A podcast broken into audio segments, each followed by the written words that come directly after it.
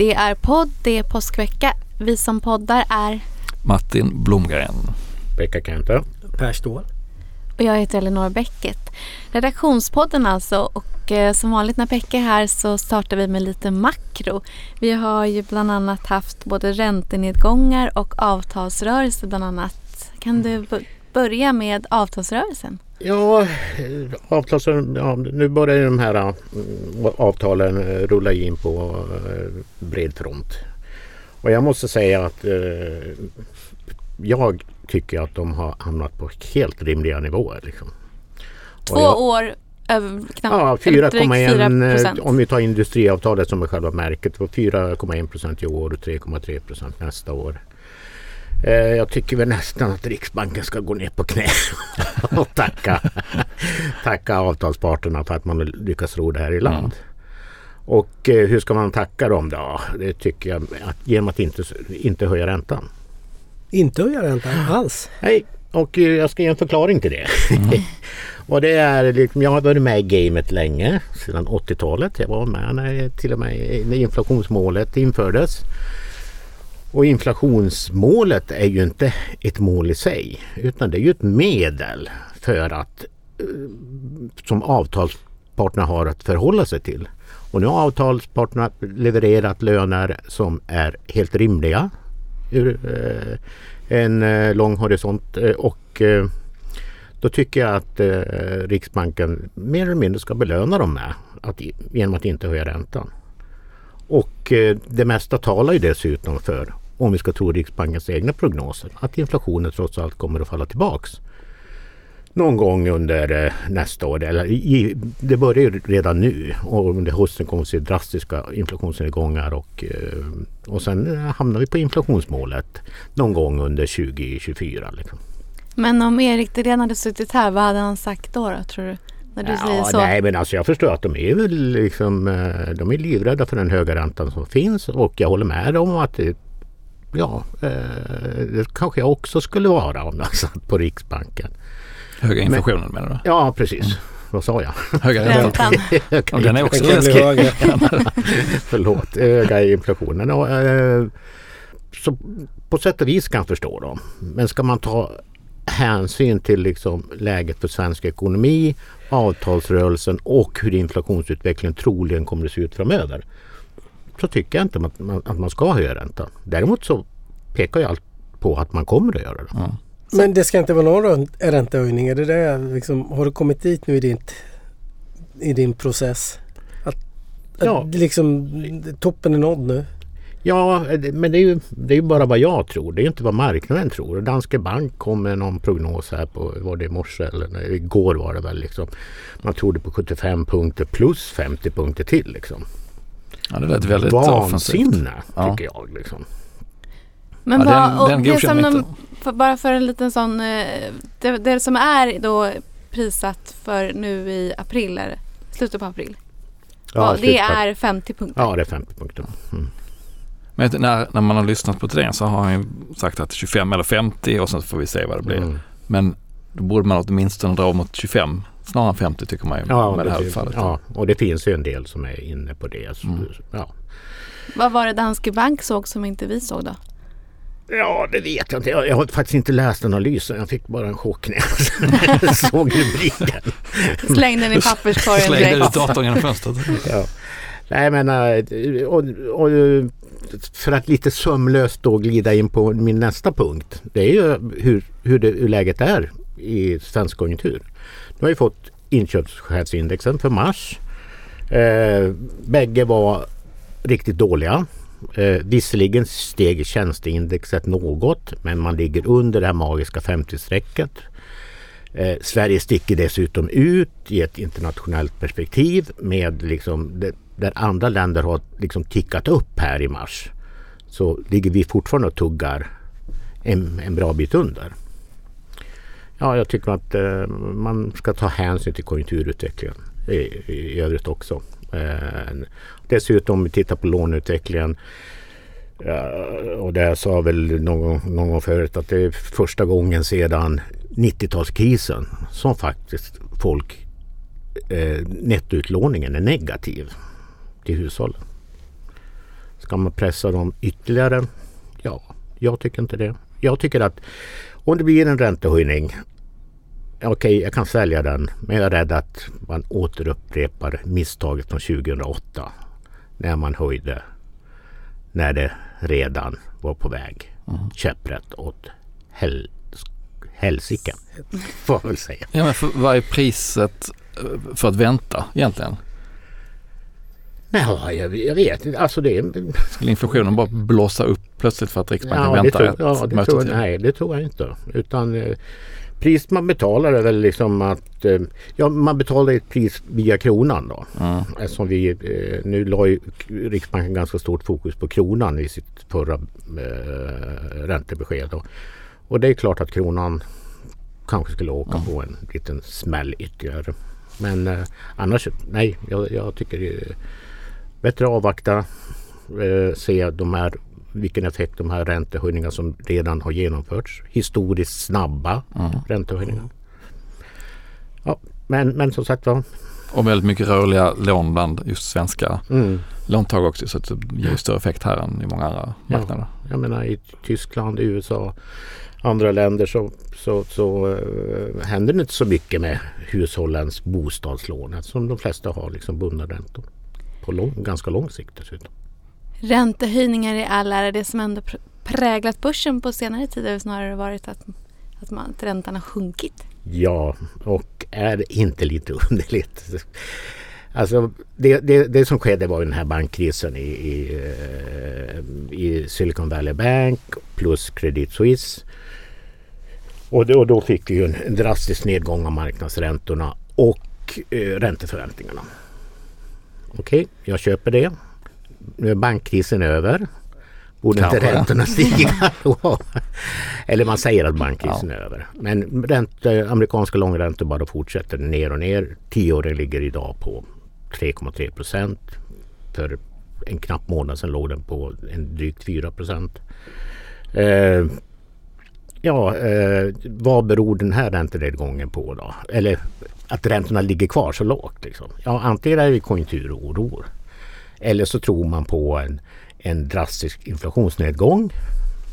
Eller så tror man på att en ny bankkris. Det är liksom de tre scenarierna. Och inflationsnedgången, jättepositivt. Jag tycker inte att vi ser den. Tittar vi på kärninflationen. Jag tror att det är mer konjunkturoro och det ser vi, börjar vi också se lite grann i de här kursrörelserna som är idag. Liksom. Vi fick en väldigt positiv reaktion av räntenedgången givetvis. Eh, man kunde värdera upp. Men nu börjar man tänka, aha, nu börjar man se längre fram. Och eh, då är den här tioårsräntan snarare ett litet orostecken. Enligt mig. Mm. Men är det inte också att det kan bli en okänd men eller okänd storlek på hur åtstramande effekten blir av att bankerna då blir försiktiga med att låna ut? Eh, ja, som är svår att definiera ja. men... Mm. Ja det är ju jättesvårt men, men uh, Goldman Sachs tid, när man var ute tidigt då, då sa man ju att den här åtstramningseffekten som sker via att oro för små och medelstora banker skulle motsvara ungefär en räntehöjning med 50 punkter. Och då låg Goldman Sachs bland de som äh, lågt. Så att äh, visst. Mm. Det finns ju ett mått på Eh, det finns en proxyränta som någon, eh, någon av de regionala centralbankerna räknar ut och den ligger ju betydligt högre än vad styrräntan är idag. Och, och, vad, ska den, eh, vad ska den motsvara? Alltså är det räntan så som den känns för Ja, räntan, andra liksom finans, finansiell åtstramning på andra sätt. Och så. Mm. Jag är inte hundra på hur den räknas ut ska erkännas. Men den ligger väl, det är väldigt mycket högre än vad styrräntan mm. är idag. Deppigt på börsen idag men desto mer glatt de senaste dagarna dessförinnan. Och glatt har det ju varit för lyxbolagen, eller hur Per? På senare ja, tid. det har det varit definitivt. Det har varit ett bra år för lyx. Det har ju hängt med tekniksektorn, eller Nasdaq i princip. Med en sån här 20-procentigt tjurhus får man väl säga. Nu går ju kanske lyx som alla aktier såklart när långräntan går ner. Det är ju aktiepositivt liksom i största eller beta-positivt eller hur man ska se det. Och kanske inte riktigt lika just specifikt för, för lyxvarubolag. Men det är ju Kina som är den stora joken här såklart. De är tillbaka och köper? Ja, eller framförallt att de öppnat upp eh, landet nu mm. eller att det öppnas upp i, i Mm, rasande takt. Så får vi se vad det ger BNP-bäst Men det gör att resandet ökar ju framförallt domestikt inom landet. Affärsresandet har ju legat nere där också till de här stora hubbarna som Shanghai och Beijing och eh, Shenzhen och så vidare då där man reser in från de här mindre orterna då där man inte har några lyxbutiker. Så har man sina affärsmöten, köper lite butikerna och sen flyger man hem eh, lokalt. Och sen framförallt att man eh, Turismen förväntas öka nu. Den har ju legat still nu under de här tre åren. Eh, I Japan är den viktig. Kinesiska turister är en jättestor målgrupp. De står ungefär för 20% av lyxkonsumtionen. I Japan då eh, har de gjort historiskt och den har ju varit borta nu. När, Japan har ju också varit nedstängt ja. och där ska man ju också öka nu. Men framförallt i Europa, där, där är ju den här turismen står för en jättestor del. Den står ungefär för 50 av he, hela, hela konsumtionen. Och då är det väl i och för sig inhemsk turism också när vi reser eh, runt inom Europa som öppnas upp mycket mer. Men framförallt få hit asiater och amerikaner. Är det någon särskild favorit i sektorn? Nej men sektorn är ju, jag gillar ju LV. Det, den ja, de är väl på all time high igen? Den eller? är på all time high igen. Den var det igår. Ferrari gillar jag ju. Den var på all time high igår också. Mm. Så det, det, är ju mycket. Värderingarna har gått upp. För vinst, jag skrev lite nu om vinstjusteringarna eller vinstrevideringarna har inte ökat i samma takt som, som kurserna. Då. Så det har blivit en multipel expansion och det har vi mm. inte sett i sektorn nu på två år. Det ungefär. kanske blir lite av den trygga hamnen bland konsumentbolagen då, att pengarna söker sig dit från Ja, jag tror Alla. det. För jag tror att det är nya investerare som har kommit hit också. Det är nya fonder som inte har varit där. Innan har det varit de här kanske lyx, som har haft en lyxbetoning eller sådana här premiumkonsumtionsfonder som det finns då som är inriktade på den typen av bolag. Då. Eh, och nu har det spridit sig kanske till vanliga Europafonder och eh, globalfonder på ett annat sätt då, än, än vad det gjort tidigare. Är det, är det så att LVMH är eh, högst värderade europeiska bolaget? Eller? Nej, det är inte det. Det är ASML. ASML har ju gått ändå bättre. Den är ju upp, nu har jag inte siffran i huvudet, men runt 30 skulle jag väl säga. Något sånt med det här AI-racet som har varit nu eh, med chatt GPT. GPT, tack för det. Eh, har ju, driver ju då att du behöver snabbare processorer, eller inte processorer utan halvledare och även processorer, hela den. Vilket har gjort att hela sektorn, Nvidia har ju gått upp väldigt. Mm. Den är ju, det är ju Nasdaq-vinnaren i år, väl upp 90 procent sen årsskiftet. Och det har dragit med sig ASML också och ett ASMI, eh, ett antal av de här som gör produktionsutrustning då för till halvledare till de här designbolagen och de som ska producera dem. Så det är Europas största bolag. Som svar på din fråga. Det blev ett lång utläggning. Men det är nummer två. Är det. Inte free float-mässigt då som eh, familjerna nog äger knappt hälften av bolaget då. Som är låsta. Men, men eh, det är Europas näst största bolag. Men ändå, när vi pratar all time high då, är det, är det läge att kliva på nu då tycker du? Eller ska man avvakta lite? Eller hur ska man tänka? Ja, jag tänkte ju, för nu kommer vi in på nästa ämne, mm. månadens fonder och månadens aktier. Ja. Jag hade inte med den där, för jag har med Porsche där. Som är ett lyx, eh, som också har all time high. Nu eh, noterades den ju under turbulensen här i slutet på september. Eh, blev det ju en, en notering ifrån eh, mamma Volkswagen-gruppen då som noterade eh, bolaget. Bolaget har gjort väldigt bra, kommit med i massor index. Och eh, jag valde att ha kvar den i månadens aktieval.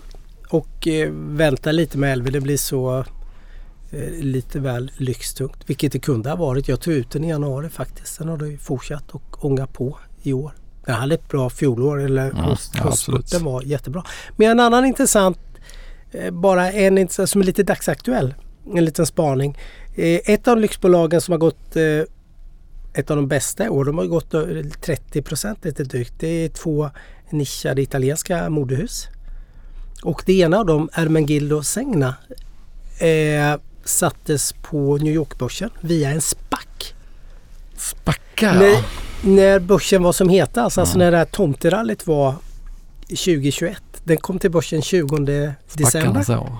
Och sen gick det proppen ur ganska snabbt efter den där SPAC-noteringen då. Så den var ner 25% ungefär skalades bort av marknadsvärdet. Men den är upp 50 sedan dess och är också på all time high. Men det var lite på SPAC-temat. Tänkte Ja. jag på. Det var ju Det faktiskt en, en framgångsrik SPAC Ja. får man säga. Den kom via hela idén och den sattes på New York-börsen och man fick ytterligare ett lyxvarubolag vilket jag tycker är bra. Sektorn blir lite bredare ja, men det är kul att det finns backar som funkar för det har funnits rätt många som inte har funkat. Eh, vi har haft den här eh, Virgin Orbit, Bransons satellituppskjutarbolag som eh, också kom till börsen via en SPAC, jag tror det var augusti 2021. då De hade sprutat in SPACar. Eh, och de fick ju problem att skjuta upp en satellit tidigare i år och sen så skulle de ta in nya pengar som de inte lyckades med så de ansökte om sådana här Chapter 11 den här veckan. Eh, alltså konkursskydd. Så det är en av de som har havererat. Även Volvo, ska man säga, delägda SPAC, Polestar, har gått superdåligt. Men eh, och bara för några veckor sedan så pratade vi om i podden, jag kommer inte ihåg vem som mer var med då, men då hade jag tittat på de tre SPACarna som är på ordinarie börsen. Eh, att de är på väg in mot slutperioden här därför att de, två av dem hade tre år på sig innan de måste göra affär och en hade två år på sig. Och den som har två år på sig då, APAC, går ut här i maj, slutet på maj. Och de meddelade idag på morgonen att de inte kommer att eh, rösta om en förlängning, vilket de hade möjlighet att göra, utan att de kommer att eh, avliva sig själv helt enkelt och dela ut de här 100 kronorna som, man, som det kostade när de gick till börsen. Så Lite de- överraskande tyckte jag. De som köpte då vid, vid introduktionen, de... In... Ja, de får tillbaka varenda krona då. Och de två som är kvar är ju då AC, ACQ Bure och Kreasback. Eh, och de, de hade tre år på sig i sin, sitt upplägg. Så att Hur handlas de? Är de med, till, med rabatt utifrån? ja, men de ligger kring 95 kronor båda två. Gick upp lite idag då. Och där låg också eh, APAC då. Så att de som köpte APAC igår de gjorde 4% på ett bräde idag här då.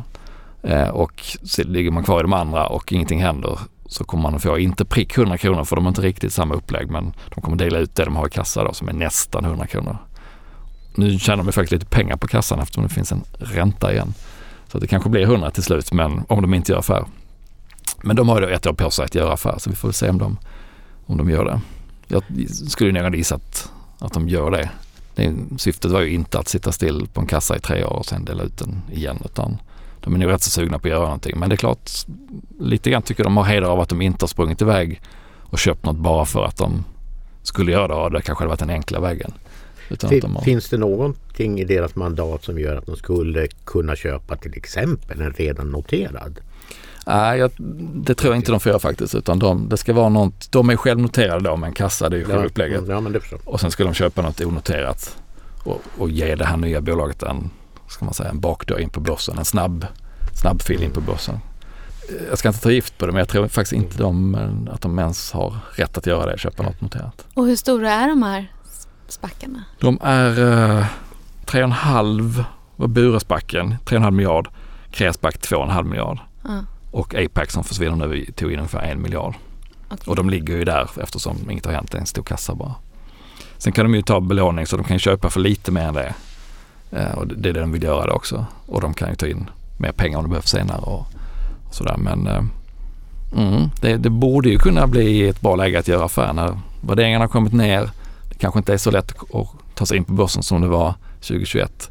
Så det finns ju en del som talar för att de ska göra affär. Och att de säkert är sugna på att göra det också eftersom det, det var det som var meningen. Men intressant att eh, APAC då tar död på sig själv och delar ut pengarna. Och det måste ju då varit bättre än att vara på börsen under den här perioden i alla fall. Två år tillbaka, ja det borde det ju ha varit va? Det måste det ha varit.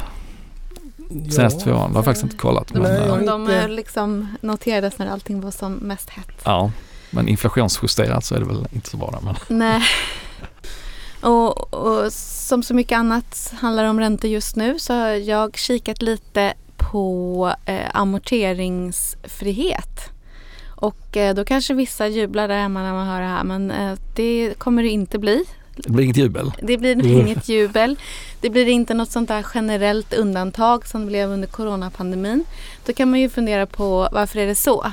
För att man kan tänka sig att just eh, bolånetagarna har det nog generellt rätt mycket jobbigare nu än vad de hade under pandemin. Eh, och nu ser vi ju dessutom sjunkande bostadspriser också. Eh, ökade uppvärmningskostnader. Ja, ni vet allt det där som jag har pratat om så mycket.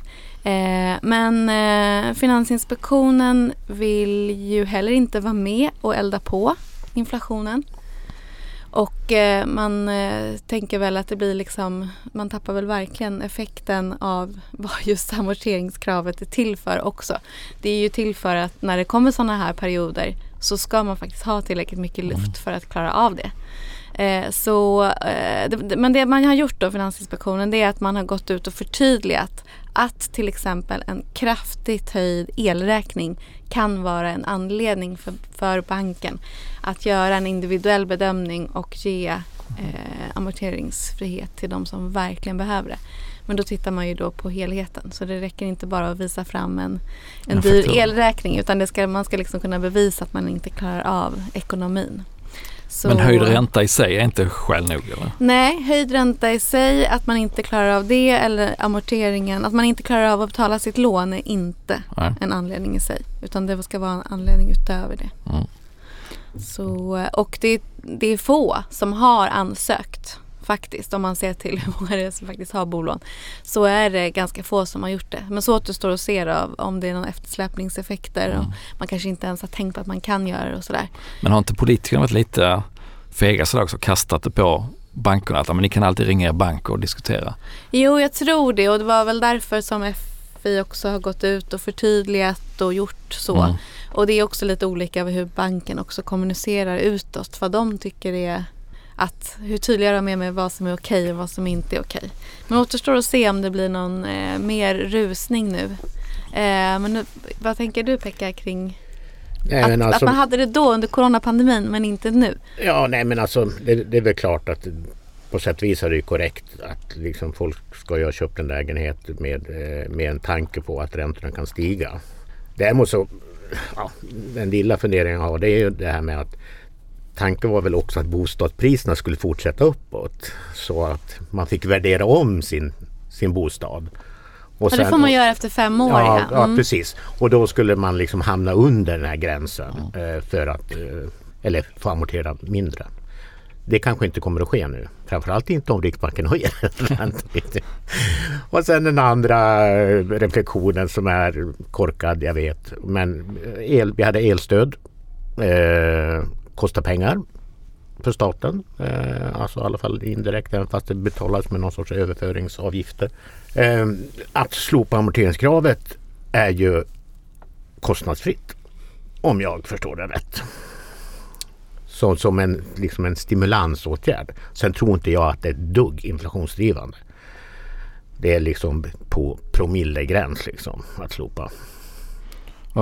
Varför det? Du menar att man, man slopar inte amorterings, sin egen amortering för att konsumera för de pengarna utan för att man är Ja, för att man är, för att man är knepig sits. Mm. Liksom. Mm. Nej, det kan man väl köpa. Ja. Eh, jag, jag, tycker att det är alldeles för många som hänvisar sin inaktivitet på liksom, även regeringen, på att liksom, ja det är inflationsdrivande, det är inflationsdrivande. Jaha, liksom, kolla på ekonomin. Det, det är ta med tusen inte inflationsdrivande. Annat som eh, driver? Va? Det är, annat, det är, som, det är driver. annat som driver det. Liksom. Svensk ekonomi går väldigt knackigt just nu. Det är bara att konstatera. Och jag är väldigt nervös för hur det kommer att se ut. Tittar man på till exempel hushållen, alltså den inhemska efterfrågan. Så är det ju redan nu liksom. Eh, visst, Konjunkturinstitutet säger att ekonomin backar med 0,6 procent. Men det är ju bara för att importen faller snabbare än exporten. Eh, vilket gör att man får ett stort bidrag från nettoexporten. Men det betyder inte att svensk ekonomi går bra utan tvärtom. Den inhemska efterfrågan går ju riktigt, riktigt dåligt om man ska titta på eh, Konjunkturinstitutets prognos. Liksom. Det, är, det är liksom 20, 29 eh, ja, efter finanskrisen var väl ungefär lika dåligt Eh, och sen får vi titta tillbaka ända till den svenska finanskrisen i början på 90-talet för att se samma svaga inhemska efterfrågan.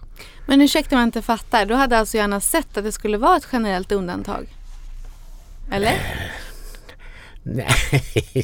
Det, det, lå, det lät som det. Ja, det kostar nej, inget. Jag, jag, jag, jag, tycker så här att, att, att uh, visst, uh, jag, tycker att man ska vara beredd på att göra det. Det finns inget skäl att göra det kanske just nu. Men att hävda att man inte kan göra det för att det är inflationsdrivande tycker jag är en stor fet lögn. Mm. Mm. Men om, eh, om vi skulle gå in i en riktigt tung lågkonjunktur och arbetslösheten börjar dra iväg då kanske man ja, plockar upp det här verktyget ja, igen. Ja, jag, skulle, jag, skulle, jag, jag, skulle kunna satsa en liten slant på att det kommer införas amorteringsfrihet under 2023. Mm. Ja, det ska vi återkomma till i ja. 31 Generellt ska man ju säga att det är inte bostadsägarna som har det mest dåligt ekonomiskt ofta. Utan det är nej, nej.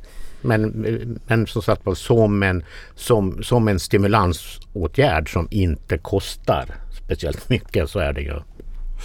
Men det, men det mycket beror på vad man tror om ekonomin i stort. Och jag har ju mer negativ syn än vad tydligen Finansinspektionen har. Liksom. Utländskt ägande, du kikar lite på det Martin? Ja, jag kollade på, äh, tyckte det var lite spännande att se vilka bolag som utländska ägare tycker mer och mindre om. Och det finns väl lite, lite roliga trender där tycker jag. Att om man tittar på de bolag som är då väldigt ska säga, överägda, där en stor andel av ägarna är utländska. Så hittar man eh, ett bolag som Loomis, kontanthantering, uppenbarligen svenska ägare och fonder väldigt rädda för det kontantfria samhället. Eh, Kindred och Evolution, gamingbolag som, eller eh, bettingbolag kanske bättre att kalla det, som många svenska fonder inte får äga av ESG-skäl. Också väldigt hög andel eh, utländska ägare. Medan man på andra sidan då där det är väldigt få svenska ägare så är det mycket fastighetsbolag man är lite rädd för.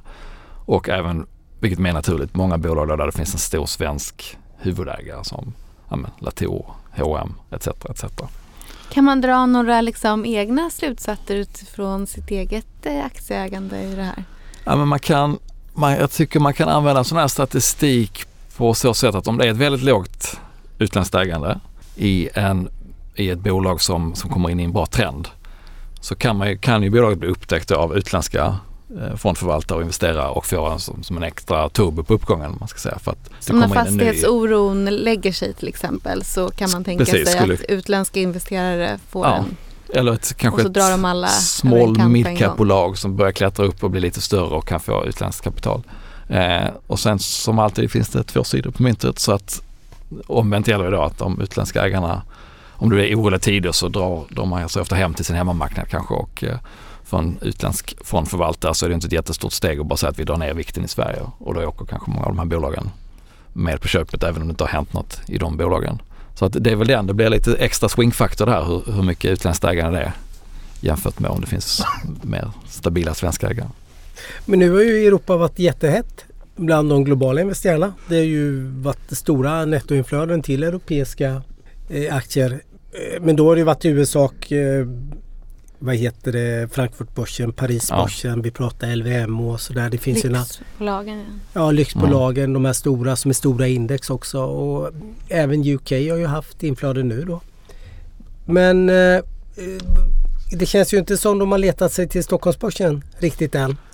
I, i, liksom i den här breda... Nej, titta, precis. Tittar man på den totala andelen så har inte det ändrats speciellt mycket. Det ligger liksom strax under 40 procent. Och sen blir det lite speciellt då i vissa bolag som de som är allra mest utländskt ägande är Volvo Cars och det är ju för att Geely äger 82 procent där. Så att det finns ju väldigt specialfall som, gör, som drar upp siffrorna.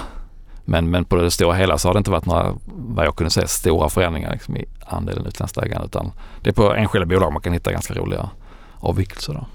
Husqvarna har vi fått en stor utländsk ägare. Just det. Slår de bara med, jag Bosch, ja. ja. Det blir intressant att följa. Det stod, vad stod det idag? Att det var någon, någon källor som ansåg att det var fientligt. Ja, de hade ju inte meddelat, som jag förstod det, Husqvarna själv utan dykt upp i ägarlistan och de har lite samarbete kring batteriteknik så att man, man trodde ju att det var kanske ett match made in heaven men det verkar som att den här matchen har inte Husqvarna varit med på alls.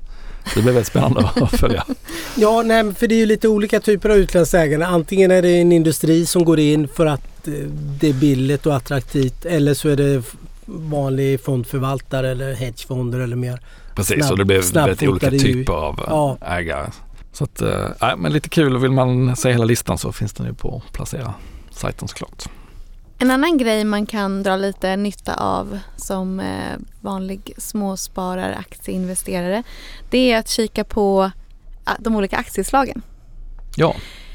A och, och det, B. Ja, precis. A och B heter det ibland, A och C heter det ibland. Det kan vara lite olika men A och B är det vanliga. Och eh, då kan man ju titta och det var ju varför jag överhuvudtaget kom på att skriva om den här artikeln. Det var för att Handelsbankens eh, A-aktie var betydligt billigare än B-aktien. Trots då, att den är mer röststark då? Eh, I det här fallet så är Handelsbanken ett väldigt konstigt fall. Eh, för att Handelsbanken har betydligt fler A-aktier än B-aktier. Vilket ju vanligtvis brukar vara tvärtom. Att det är A-aktien som det finns färre av som är mer röststark och därför är den nästan alltid dyrare. Och det kan man ju tycka är bra för de som vill ha makt. Som vanlig småsparare spelar det ingen roll utan då väljer man ju helt enkelt den som är billigast om båda har bra likviditet. Om bara en har bra likviditet, vilket det kan ju ofta vara fallet, oftast B-aktien, då väljer man ju såklart den. Det finns ju några då bolag där båda har bra likviditet och då väljer man helt enkelt den eh, billigare. För du har ju samma rätt till eh, vinst från bolaget vilket aktier du än väljer. Och utdelning. Ja men exakt. Så ja. Eh, an, an, SCB är likadan. Kan, kan också vara eh, ett sånt, sådana fall som dyker upp. Det är lite mer ovanligt. Investor kan det vara så ibland. Dock är det inte så nu. Men är det någon som sticker ut nu då som man kan göra ett... Uh... Ja det är Handelsbanken. Det är Handelsbanken. Ja. Mm. Där det är väldigt tydligt. Nu kommer jag inte ihåg exakt hur många kronor det skiljer men det är rätt, det är rätt rejäl. Jag tror direktavkastningen skiljer en procentenhet mm. för, att, eh, för att det är skillnad. Och det är ju, eh, en anledning till det kan vara att det ställs ut optioner bara på det ena aktieslaget. Och det gör man på det aktieslaget som det är bäst likviditet i. Men som sagt, det är fullgod likviditet mm. i båda. Så, att, ja. så det är någonting man kan tänka på. Och eh, sitter man där och bara, hm, aha, okej, okay, jag har Handelsbanken B här. Då kan man ju lika gärna sälja dem och så köper man Handelsbanken A istället. Och så får man en liten slant, en liten påskslant över. Precis, tjäna några kronor mm. på det. Men är det så i nio fall av tio så köper man ändå B-aktien? Eller?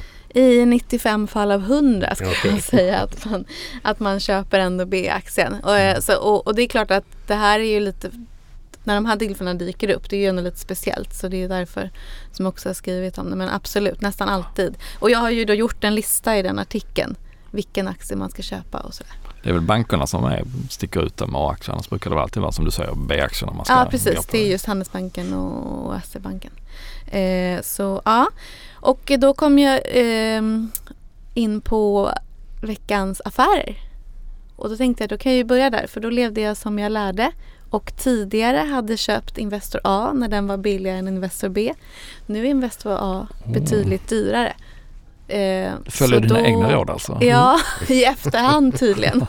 jag var ju tvungen. Så Tack. då sålde jag då Investor A och köpte Investor B och tjänade på så vis 6 kronor per aktie. Mm. Snyggt. Mm. Grattis. I övrigt så har jag faktiskt eh, skalat av LVMH. För den jag hade ju gått upp så mycket och liksom tagit en ganska stor del av portföljen. Och vad jobbigt för dig. Ja, nu var det lite jobbigt att höra hur bra det var. Men eh, ja, jag har fortfarande kvar ganska många. Eller inte så många för de är ganska dyra men ja, ja, eh, ja ni fattar. Eh, jag har inte gjort någon affär. Däremot kan jag ju bara peta in, du var inne på månadens aktier där. Vi uppdaterade den listan nu i måndags. Och eh, då låg vi ju ganska still allihopa. Det enda, enda som hände var väl att Ludvig plockade ut Activision Blizzard som är under uppköp från Microsoft. Där det ser ut att gå igenom nu mer och mer. Då, ja, så faktiskt. Den aktien har gått. Mm. Så att, och den har gått väldigt bra då. Eh, jag gjorde ett byte där. Jag plockade ut Securitas som har gått lite sidledes på sistone. Vi tog, jag tog in den i höstas och gick ganska bra först och sen har den planat ut lite. Så att eh, ja, jag tror fortfarande på den på lite sikt och de kan få upp sina marginaler. Men den fick ge plats för Traton istället mm, Volkswagen-ägda... På, ja, på, på tal om utländskt, stort utländskt mm, ägande. Precis. De har ju 90 procent. Gigantiskt utländskt ägande. Så det är ju den stora, en av de stora nackdelarna med den här. Att ja, det är så lite free float. Mm. Ja.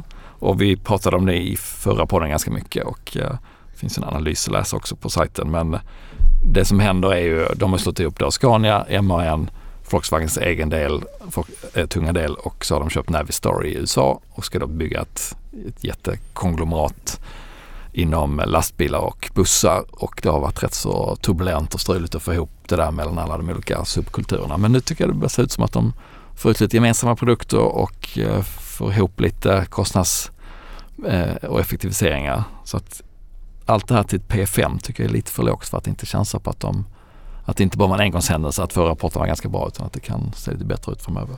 Så de hoppar in på listan. Det var det enda. Ja, jag är mest hypnotiserad av mitt björncertifikat. Som eh, hamnade på minus här Eh, när det var du glömde att sälja när det låg på plus? Vad? Du glömde att sälja när det låg på plus? Ja, eller? precis. Eh, men eh, vi får se. Nu tror jag att den ligger lite på plus om dagens nedgång håller i sig. Men, men som sagt jag var fundersam över den här rusningen på börsen efter räntenedgången. Ja, jag tänkte väl också hoppa in. Så läste jag en artikel på Bloomberg mm -hmm. som handlade om alla sådana här seniora investerare ställde sig väldigt skeptiska till den här börsuppgången. Eftersom jag är en senior också. Så valde jag att hålla mig utanför. Stor kassa fortfarande. Men det blir uppgång när du ska in. Och alla andra seniora ja, investerare. Ja, ja. men då blir det en seniorresa på börsen. Som heter duga tror jag. Det, det, finns ju väldigt mycket pengar eh, på sidlinjen. Eh, otroligt mycket. Dels kassorna är stora hos fondförvaltarna. Det är extremt mycket pengar i såna här korta penningmarknadsfonder nu. Och, så det finns ju mycket, mycket cash när man vill in för man tror på en riktig uppgång. När det nu blir. Mm. Vi får ta ja. rygg på Pekka uppenbarligen. Nej men alltså det är eh, Ja, vi får se. Man tror på räntesänkningar. Och frågan är ju då liksom kommer räntesänkningarna bero på att inflationen dämpas eller på att ekonomin dämpas? Liksom? Och eh, vi, vi pratade om det för det, uppgångar kom ju ganska tidigt i Börsen kom, kom, kom ju ganska tidigt i konjunkturnedgångar. Liksom. Mm. Så att eh, ja, när ska man kasta sig in?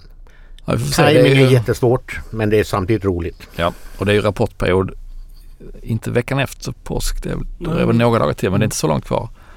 Så det blir också spännande att se om, eh, om bolagen kan bekräfta den här lite dystra makrobilden. Per då, ja. gjort några Nej, deals? ingenting. Nej. Hur stor kassa har Per då? Jag har nollkassa. Jag köpte ju Volti Klyver. Det gjorde jag ju tidigt. Jag har ju bara gjort två affärer år. Tesla-traden jättetidigt på året och sen köpte jag Volti Klyver i början på januari och sen köpte jag mer någon gång. Jag har inte varit med på väldigt länge. Är du, kvar, är du kvar i Tesla då? Tesla är kvar i. Ja. Den går ju lite upp och ner. Men eh, den var ju uppe i 207 dollar i fredags tror jag. Och nu är den 190 igen så det, den pellar. Men de hade, jag tyckte de hade bra eh, statistiken de lämnade i söndags som var för produktionen och leveranser var ju kanske, nådde inte riktigt upp till förväntningarna men det är ju tillväxt i bolaget. Nu var det inte tillväxt sekventiellt över kvartalet var det 5% bara men year on year ligger det på 30% Så det händer ju mycket och jag såg att Teslas modell 3 var Sveriges mest... Gått om i, Volvo. Mm. Ja, gått om Volvo nu i, i eh, marssiffrorna var det väl? Ja, jag såg det fladdra förbi nyheterna. ja, inte... så, ja, vi får se. Mm. Jag är kvar i dem. Men kassan är inte, det finns inte mycket att hämta där. Nu får man ju lite utdelningar dock så den finns ju på faktiskt. Ja. Det måste man ju... Mm. Ja, det är en del av att det går ner ganska mycket idag. Vi pratade om det innan. Ja. Det är ju en del stora utdelningar som går. Cloetta som var ett av mina aktiebolag. De eh, delar väl ut ja. idag. Ja. Att, uh... Volvo och SCB e också om jag inte minns fel. Men en annan sak som har varit lite på tapeten. Eh, du pratar ju bär och det här björnmarknad. Nasdaq är ju inte björnmarknad längre den har ju liksom mm. ploppat upp. Den har ju gått, alla, alla fall när den stängde kvartalet var det 20% upp i lokalvaluta. Bullmarknad helt enkelt? Ja, den är ju på väg in i bullmarknad. Mm. Vi, vi får se om seniorerna får rätt eller eh, Nasdaq har för mycket juniorer i sig då som har tagit ut för mycket i, i förskott. Alla får fel, alla får fel så brukar det alltså, Drivkraften för den kraftiga uppgången på tech, tunga... är ju räntenedgången. Ja, ja, och, ja och vad beror räntenedgången på? Jo, för att den viktigaste techbanken gick i putten. Mm. Så att, ja, det är lite svårt att hänga med i svängarna. Cirkelresonemang. Mm. Spännande blir det i alla fall. Då tar vi påskledigt, eller hur? Och önskar alla våra lyssnare en glad påsk. Glad påsk. Glad påsk. Glad påsk.